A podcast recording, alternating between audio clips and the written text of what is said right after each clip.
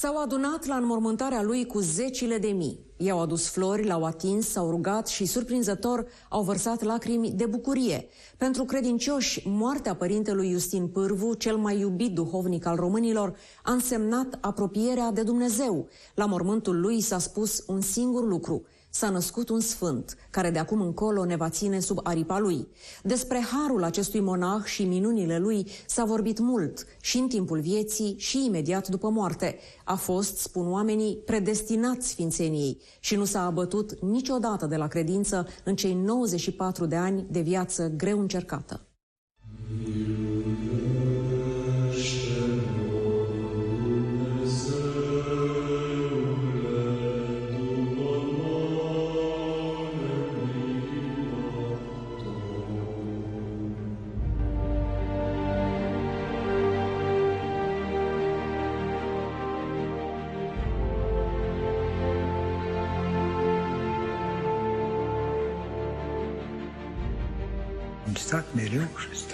Să iau legătura cu experiența omului. Și pentru mine nu există dacă trăiesc sau dacă mor. Dacă trăim, mai Domnul trăim. Dacă murim, pentru Domnul murim. Au fost câte 20 de mii pe zi, oameni veniți din toată România, credincioși care nu puteau să-l lase să plece oricum de lângă ei pe unul dintre cei mai mari duhovnici ai României, Părintele Justin Pârvu. În noaptea de dinaintea înmormântării, pe drumul ce ducea spre mănăstirea Petru Vodă din Neamț, coada de mașini se întinsese pe șase kilometri, iar la porțile lăcașului, rândul de oameni creștea de la o oră la alta, dar au îndurat cu aceeași răbdare cu care așteptau să intre la părintele pe când era în viață. Atât de mult l-au iubit. În nopțile de priveghi s-a dormit puțin și pe oriunde, pe jos, pe prispa bisericii, în mașini, iar în fața chiliei părintelui a ars zile în șir o mare de lumânări. Așa a fost la Petru pentru vodă de luni până joi. Nu se îndura nimeni să plece, convinși cu toții că asistă la un moment unic. Sub veghea lor se năștea un sfânt. Domnule, pentru noi, moartea părintelui a fost la început, duminică, atunci spre luni, a fost un moment greu. Pentru că s-a pierdut în mod văzut cel mai mare sprijin.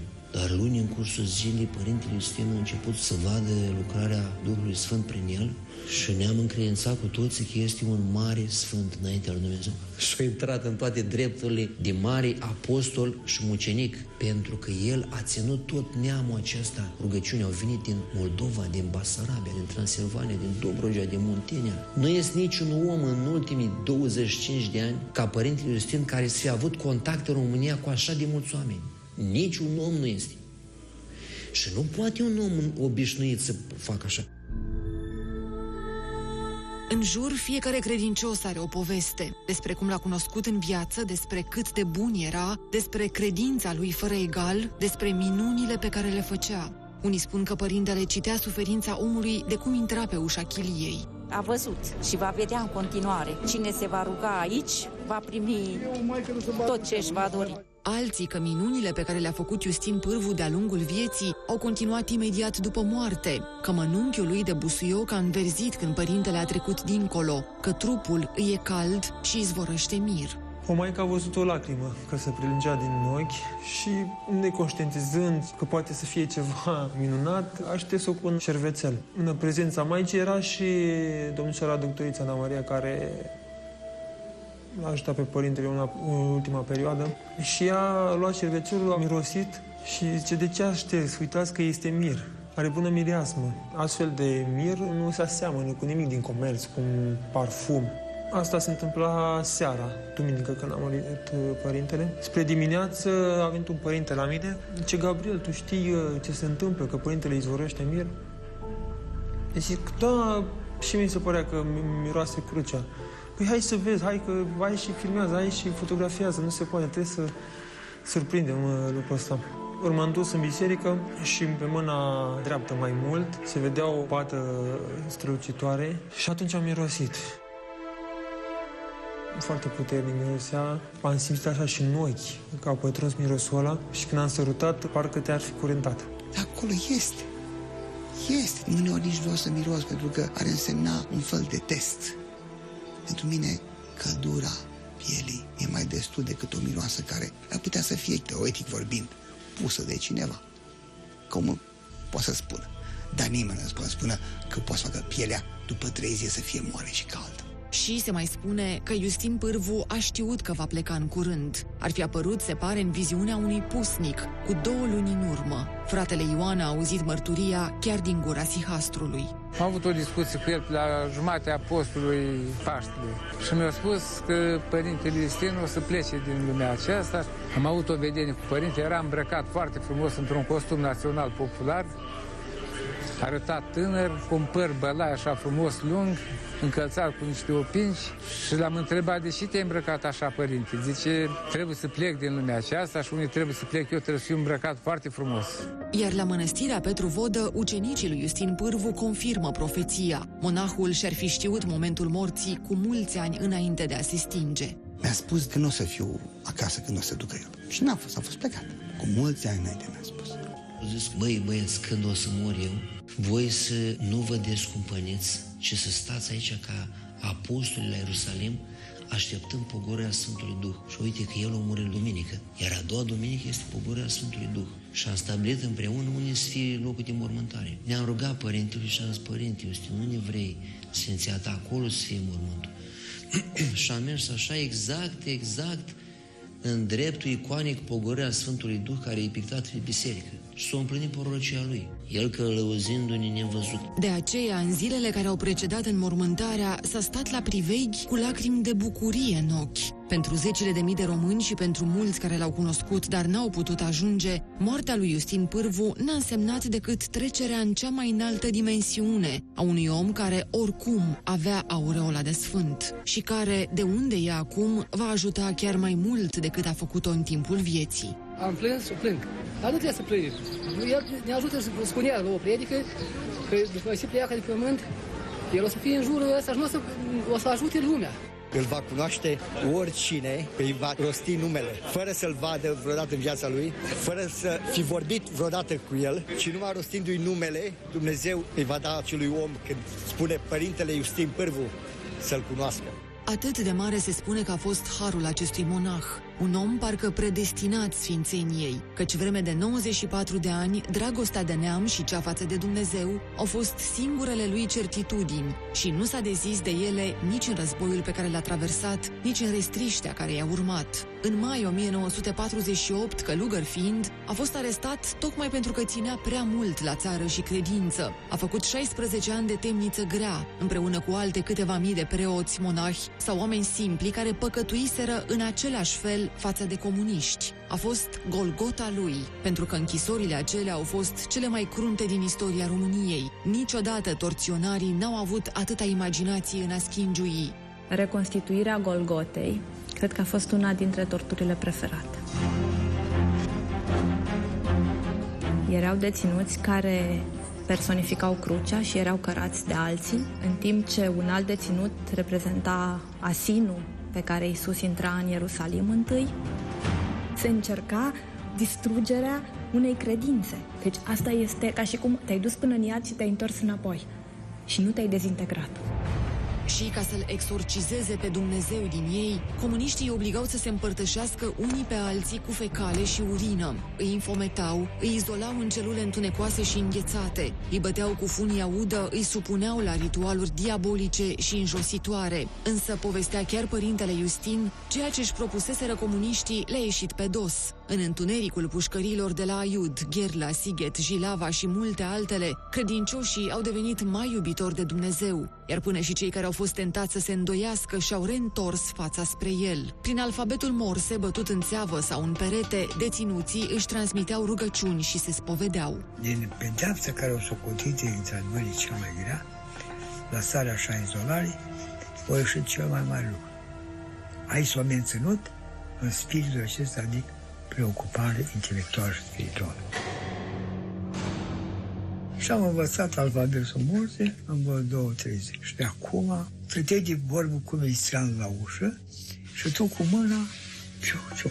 Păi dacă n-ar fi existat credința în Dumnezeu, nici noi nu mai existam. Ce mai mare urgie să te prinde că te rogi să ai un obiect de rugăciune.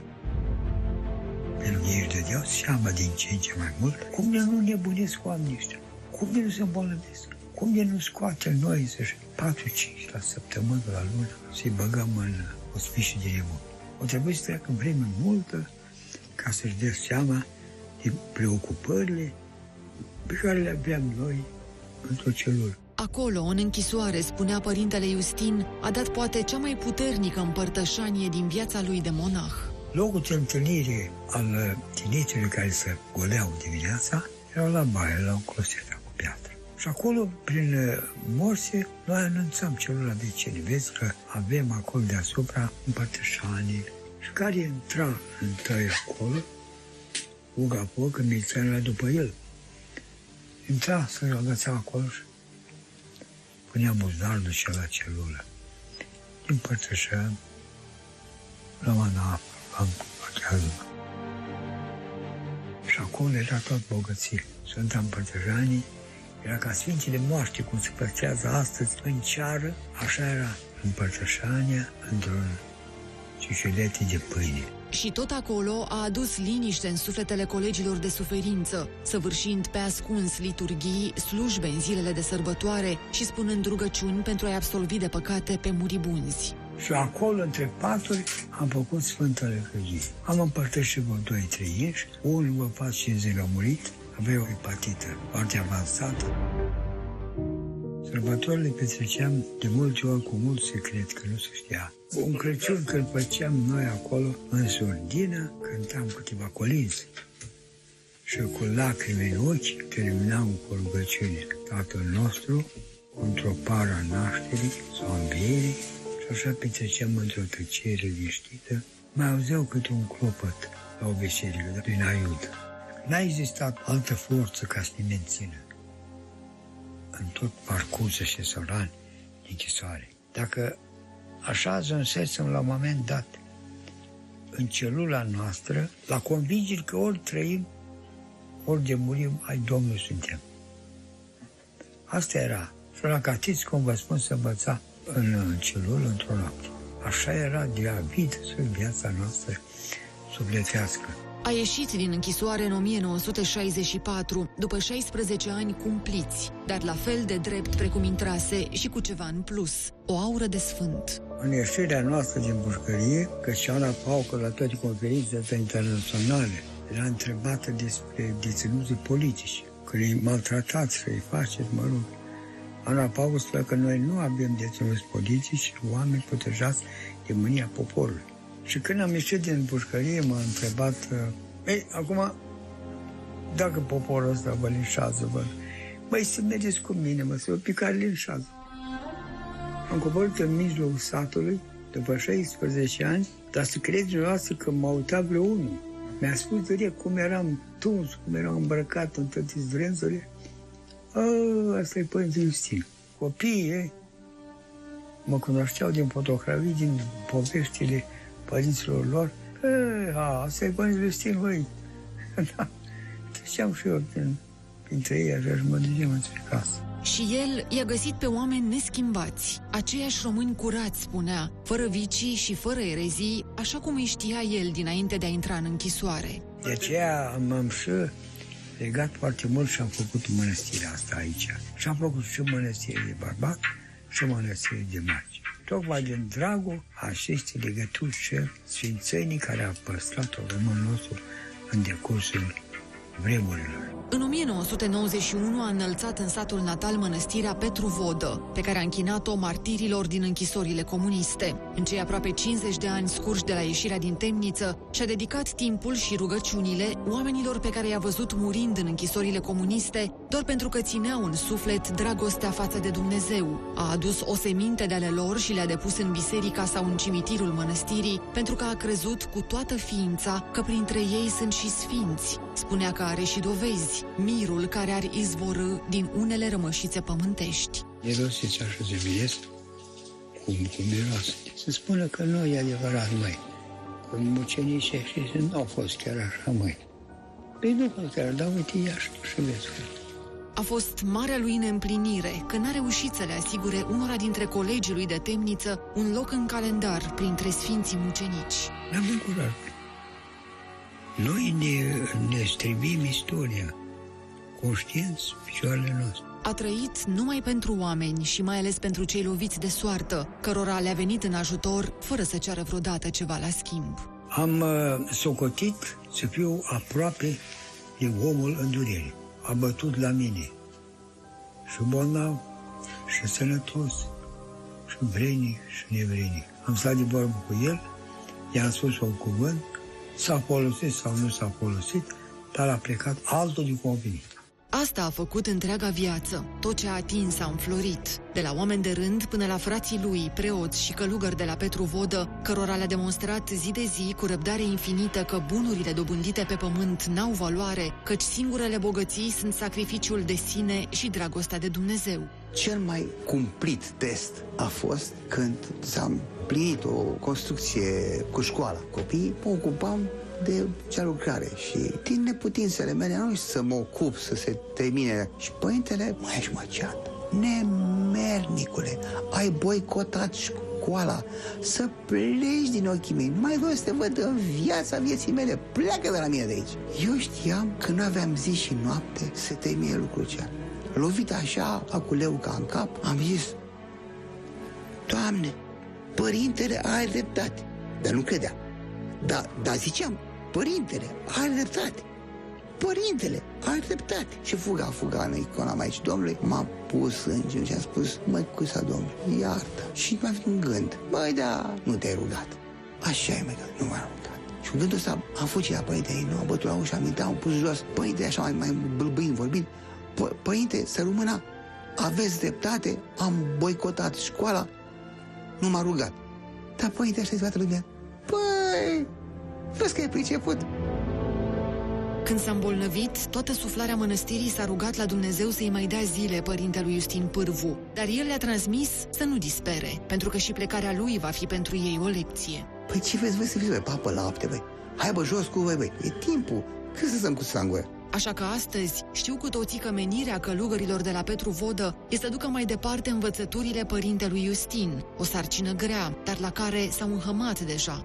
Suntem puși în situația de a fi ucenici unui mare sfânt. Iar lucrul ăsta ne obligă să facem lucruri bune. Totdeauna am văzut și eu de el. Pentru că știam că îmi știe toate unghiele sufletului meu, dar aveam poala unde să pun capul de Asta e cea mai bună lecție. Mai fiți poală. Fiți poală. Și chiar dacă pe pământ biserica va mai avea nevoie de dovezi ca să-l canonizeze, cei care l-au cunoscut cred că Justin Pârvu îl convinsese de mult pe Dumnezeu că merită un loc printre sfinți. Însuși părintele simțise că e scris să ajute și de dincolo de moarte. Pur și simplu e o certitudine că cuvântul lui se împlinește. Și a spus și așa, dar ce crezi că văd să mă culc? Nu merg să mă culc când era cu noi, așa trupește, au mai spunea unii, părinte, noi vă strigăm rugăciune și vă... Mai nu acum, mai nu acum. Până la urmă, acel acum a venit, duminica trecută, și la mănăstirea Petru Vodă, durerea pierderii unui mentor s-a împletit cu fericirea că România a mai câștigat un sfânt de partea ei. De fapt, e un moment care împlinește o metaforă. Metafora omenii care ajunge flutură. O metamorfoză pe care o merită. În ziua în care a fost internat în spital, ținuse post negru și primise în chilia lui 500 de oameni. Un efort supraomenesc care i-a grăbit despărțirea de toți cei care l-au iubit și pe care i-a iubit. Acesta a fost părintele Justin, un duhovnic smerit cu o inimă mare care s-a dăruit oamenilor și lui Dumnezeu până la capăt. Mă uită și la trăirea lor, la viața lor, la aspirației lor de permanent creștini trec cu căjă pentru ei, puterile mele slabe, dar mă uit într-adevăr că chiar această putere slavă cum este, e o mărturie a mea acolo între ei. L-au văzut pe creștini. Pentru ei de ajuns. Dar pentru ei n-a fost de ajuns. De aceea s-au și adunat la mormântarea lui cu zecile de mii, ca să mai vadă, să mai atingă, să mai fie încă puțin în preajma unui semen de-al lor, care s-a apropiat atât de mult de sfințenie.